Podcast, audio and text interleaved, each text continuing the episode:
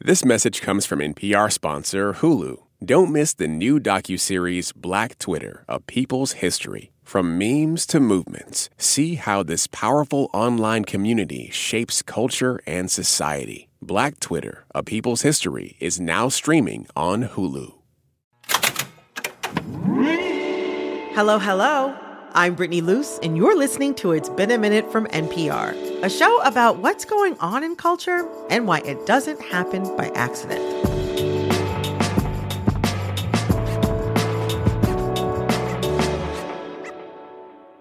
Are you a good person, or do you just want to appear to be a good person? That's a major question asked by one of the weirdest shows out there, and I mean that in the nicest way. I'm talking about The Curse. This Showtime series is about a couple of house flippers creating an HGTV show in their gentrifying New Mexico town. And this isn't your typical home flipping show where everything's about making a profit. It's a marriage drama that picks apart this couple's need to be good, but also pokes fun at the smoke and mirrors behind home improvement shows. But we really believe that gentrification doesn't have to be a game of winners and losers. Their names are Whitney and Asher, played by Emma Stone and the show's co creator, Nathan Fielder. And they're rounded out by their skeezy TV producer, Doug, played by my guest today, Benny Safdie. Just look at Whitney and just roll your eye and say, oh, you're being so uptight. And I'll get a camera right on her face getting a reaction. I'm not going to say that. All right, all right. Benny helped co create the show, and you can find him both in front of the camera and behind it. He's probably best known for co directing the film Uncut Gems, but you've also seen him act in Oppenheimer, Licorice Pizza, and even one of my favorites from 2023 Are You There, God? It's Me, Margaret. I sat down with Benny to talk about The Curse, what makes home improvement shows both soothing and kind of sinister, and the difference between do gooders and seem gooders. Benny, welcome to It's Been a Minute. Thank you. It's a pleasure to be here. Oh, it's a pleasure to have you. Okay, so I mean, we got a humdinger of a show to talk about today. But first, a theme I've noticed in a lot of the things that you've directed or produced The Curse, Uncut Gems, Good Time, Telemarketers, Love Has Won, Yes. et cetera, et cetera. Yeah. A lot of your work has been about thieves, schemers, and strivers. Yeah. What attracts you to stories about people who know what they want and are willing to compromise anything to get it? I think what it is is there's something about seeing somebody try and not succeed is a very personal moment. Mm. And it gives you sympathy to them because you're seeing them at a very vulnerable moment. Mm. Even though they themselves may or may not be a good person, the moment that they are trying, you see their desperation and you see their desires. It's almost like a window into who people are, you know? We're very self-conscious people, and I think that we're very aware of how we put ourselves out there. And it's all about getting under that and and seeing people before they get to that kind of force field, you know. Hmm. hmm. The characters that you focus on in The Curse, the two main characters, Yeah. are, you know, this house flipping couple, Whitney and Asher, in New Mexico, who hope to become HGTV superstars. We are here filming the pilot episode of our new show, and we're husband and wife. So what could go wrong? And it's hard for me to watch The Curse and not think of like Chip and Joanna Gaines. And you could add a pool one day. You could do all her raised bed gardens. You could lock Chip up in the dirty little storage shed that's in the back and never let him out. Or the production tactics that I've heard about on shows like House Hunters. Um, and for the record, I'm very into specifically House Hunters myself because there's all this subtext around the couples that they feature um, and like what's whatever's going on in their relationships. But Justin sometimes will take it to another level with penny pinching. Well, I just want to make sure, want to make sure that we're okay. I don't want to. But I wonder, like, what is it about that kind of setting that captured your attention as a creator? I love House Hunters in particular as well. For the longest time, I was like hypnotized by these shows. Like, because they lull you into feeling how they want you to feel, like perfectly. Like, you oh, literally, yeah. all of a sudden, you're looking out at the world like you could do anything. Like, oh, they got their beautiful dream place and they're living the life of their dreams. Why can't I? You know, like Oh yeah, they make me feel like immediately I need to take everything in my home and put it in a dumpster outside. yeah, exactly. So I can really live. But specifically with these HGTV shows, you're kind of understanding interpersonal dynamics between the kind of couple that you're looking at and you're understanding how they want a family. Do they want a family? How do they want to live their lives? You know, what do they want to do with the homes? So even though it is this performance, underneath that, you can kind of really understand who's what and how they interact with one another, you know, based on little micro things that they can't necessarily hide.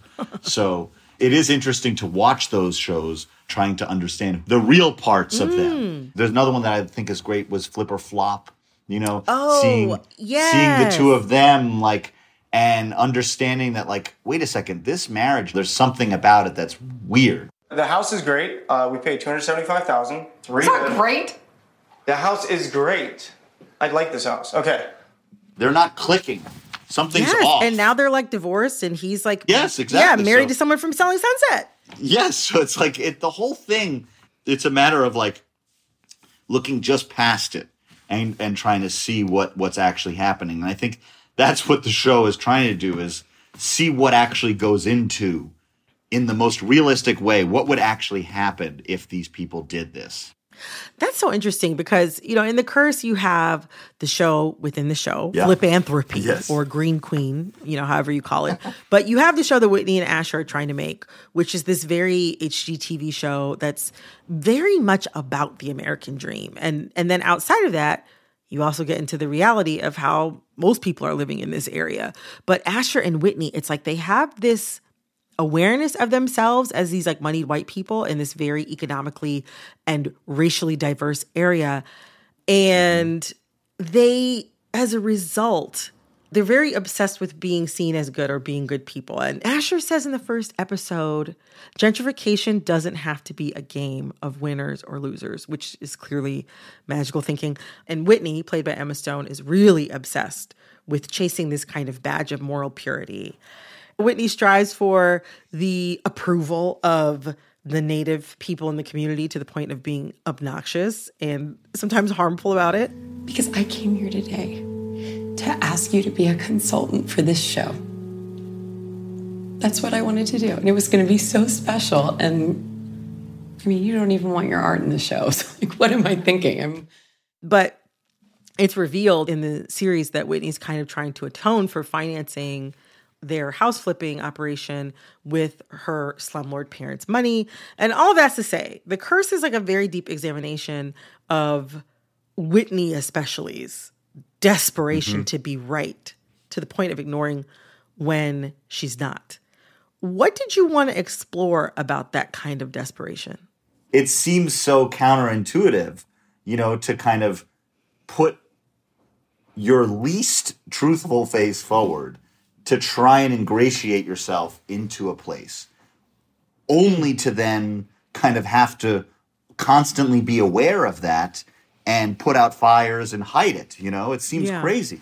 I think specifically with Whitney, she's moving into a neighborhood that she feels, I think, makes her authentic, you know, Yes. as a person. And that's her obsession, which is funny to to want to be authentic. You know, it's like it's strange because it's either you are or, you you're aren't. not. Yeah. You really do see that she's obsessed with per- being perceived as good. It's weird because when somebody's trying so hard to be good, it makes you feel really disgusting. You know, like there's something about there's something Mm. it's about see- yeah. Yes, because they're trying, but then again, if they're trying to be good for the wrong reasons, understanding motive changes how you're perceived. So the title of the show is The Curse. Yeah. What is the curse in the curse? I have a theory, which I'll share in a second. But what do you think the curse is? It can be a lot of things.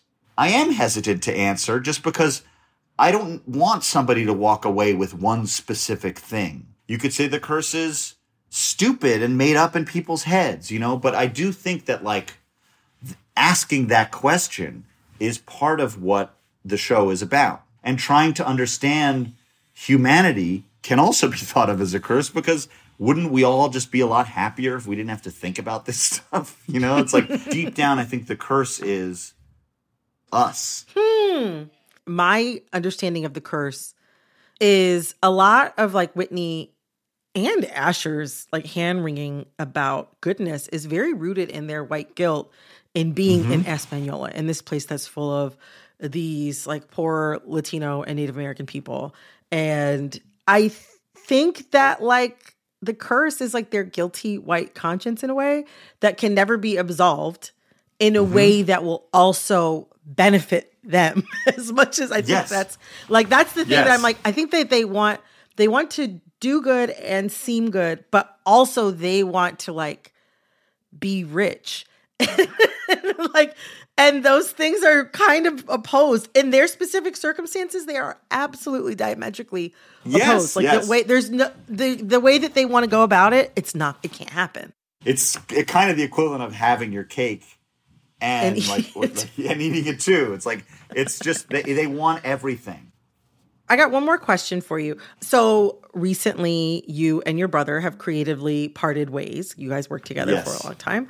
But now that you're on your own and acting like, at least to me, it seems as much as you're directing and producing, I want to know what you're looking to try out because I've never worked with a sibling, but I had a longtime creative partner who's one of my best friends from college.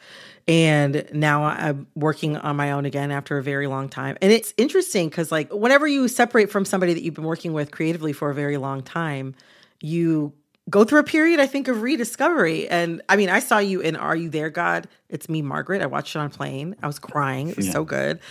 I did not it. know it was you. I was blown away by the performance. I loved the movie. I was like, who is this guy? He played the dad. He's great. That was Cam. It's amazing. You were in a play? Yep. Oh my gosh, Hey, incredible. What are those boxes for? But I'm wondering, yeah, like now that you are kind of going on your own path, what are you looking to try out? I think it was maybe just like after Uncut Gems, it was just like, okay, well, what next? You know, it was just a natural question because that was something we had been yeah. working towards for so long. And we just had different answers. So, you know, we just kind of like, okay, we'll do this. You know, I'll make some stuff, you make some stuff. And there are a lot of questions that I've had in this long period of time. So I think that it just really is getting a little bit more into those things and trying to really kind of dive in and understand it. Margaret is an interesting thing that you bring up because that was the first time anybody had asked me to play a part like that. You know, I mm. have two kids. You know, it's like I'm in an interfaith marriage, and it's like so it literally, and I and I'm Jewish, and I'm a It's like your life. and- Yeah. Yes, and so it was like it was an interesting thing where somebody actually looked at me and saw me as capable of doing that, and there was something really cathartic about trying to put myself in a position of unconditional love with no understanding of what the other person was going through. It was interesting hmm. because Judy Blume, when she was on set, she said something really interesting to me. She said her father was very important to her because he would always give her a hug, and in that hug, everything else disappeared. And she said that's what she saw hmm. his place as in her life. And I took that to heart, and I was like, okay, that's how this guy should be. You know, that he desperately wants to help and understand his daughter and his wife and what she's dealing with and what she's going through, but he can't.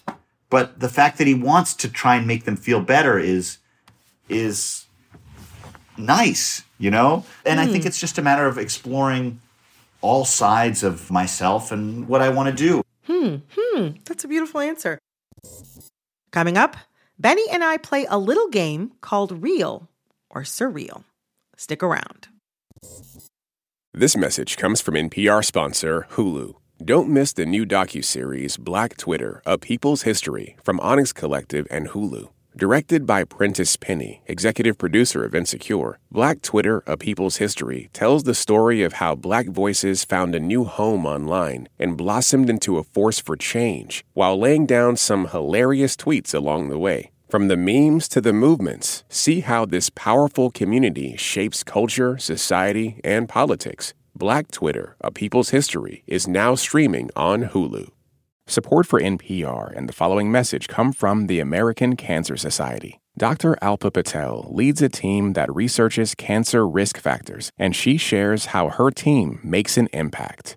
we always do what we like to think of as actionable science. So the work that we do makes its way to things like nutrition and physical activity guidelines for cancer.org, where millions of people come each year to learn about how they can better prevent cancer.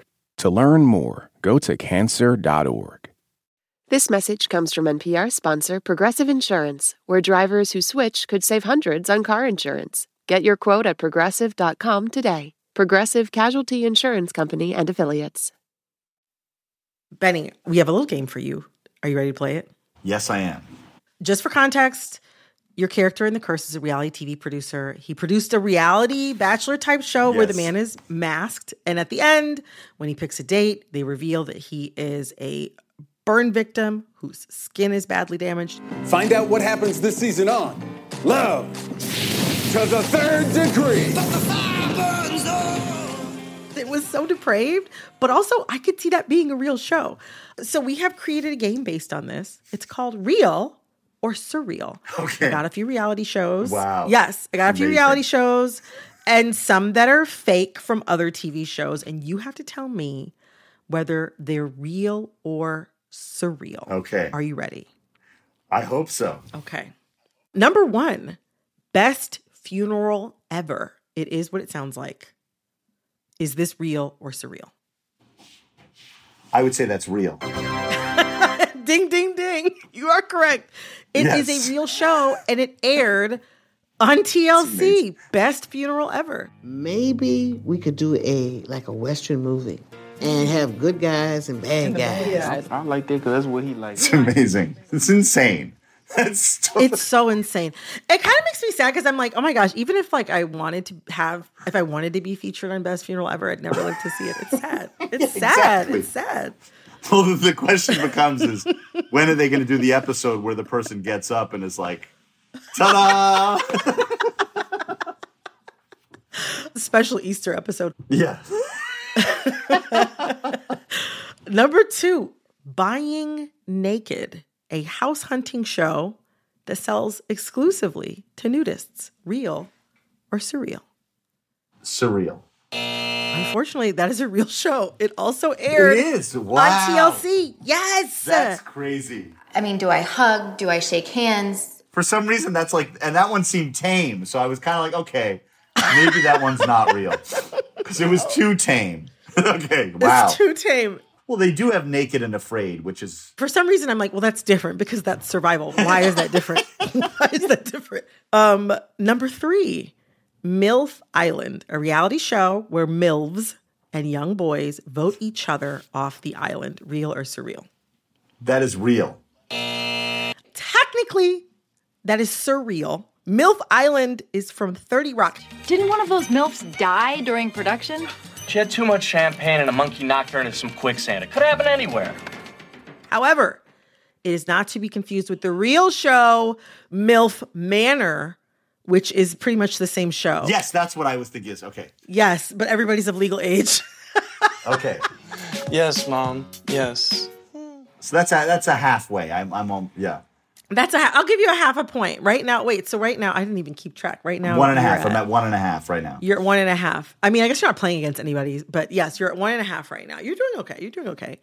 All right, number four, a show called Kid Nation.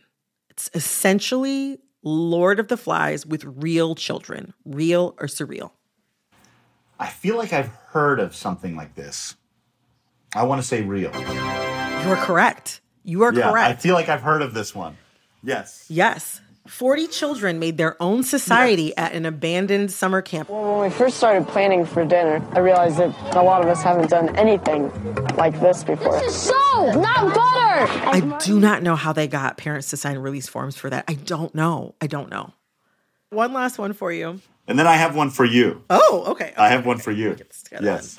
The 1895 Challenge, a reality show where people are forced to live as though the year is 1895. Real or surreal? That is surreal, but I think it would be crazy. is it real? You are correct. It is surreal. Okay. It is from Okay. The Simpsons. It takes six hours to make breakfast now. Hey, you should see how much trouble Dad's having shaving with a straight razor. Yes. Okay, so I have one for you. Okay. Real or surreal? Who's your daddy? Is the name. There's one woman who's in the house, and she's in a house with 10 men. And she has to choose who her biological father is. And the men are trying to trick her Oh my god. into thinking that she is their he they are their her father. And whoever wins wins money. Oh, it's so tricky because it's so close to the plot of Mamma Mia that I'm like confused. I but I've never heard of it, and I just feel like this is something that I would. I feel like this is something I would have watched. Oh, I hate to say that, but I I would have watched it. I'm gonna say it's surreal. It is real. it is No. real. Yes. Why, why did you guys give me upfront option? It was a very turbulent time. in our in our research because we were trying to figure out what that we were trying to figure out what that line was for the show. It ended up only being one episode special because they were like, we cannot air this. Because the whole goal was the people trying to trick this poor person into thinking that they were her real father and that if they won if they tricked her and she picked them as her father and they're like sorry that's not your father. They won money and she left with nothing except the knowledge of who her real father was That is sick. Oh my god. It's so twisted awful. I That is awful. I don't know why I'm surprised though, because I mean, I just think about like the Swan or something like that, where people would get surgery before they got married. Oh my god. and what a title Benny, thank you so much. This was so much fun. And I I never imagined I would meet a person who's seen perhaps more reality television than I have. Never. well it's been unbelievable talking so thanks this is this was so much fun Thanks again to Benny Safdie. The Curse is out now on Showtime.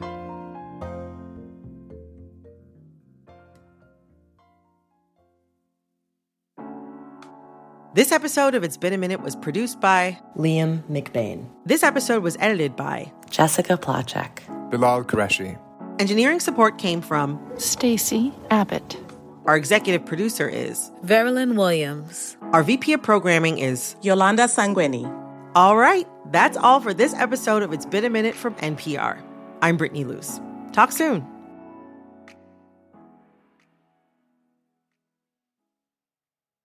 This message comes from NPR sponsor Vuori, a new perspective on performance apparel. Clothing designed with premium fabrics, built to move in, styled for life. For 20% off your first purchase, go to vuori.com slash NPR.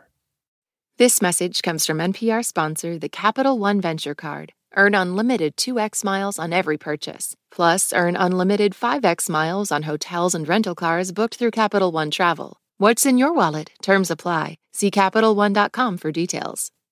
This election season, you can expect to hear a lot of news, some of it meaningful, much of it not. Give the Up First podcast 15 minutes, sometimes a little less, and we'll help you sort it out what's going on around the world and at home. Three stories, 15 minutes, Up First every day. Listen every morning wherever you get your podcasts.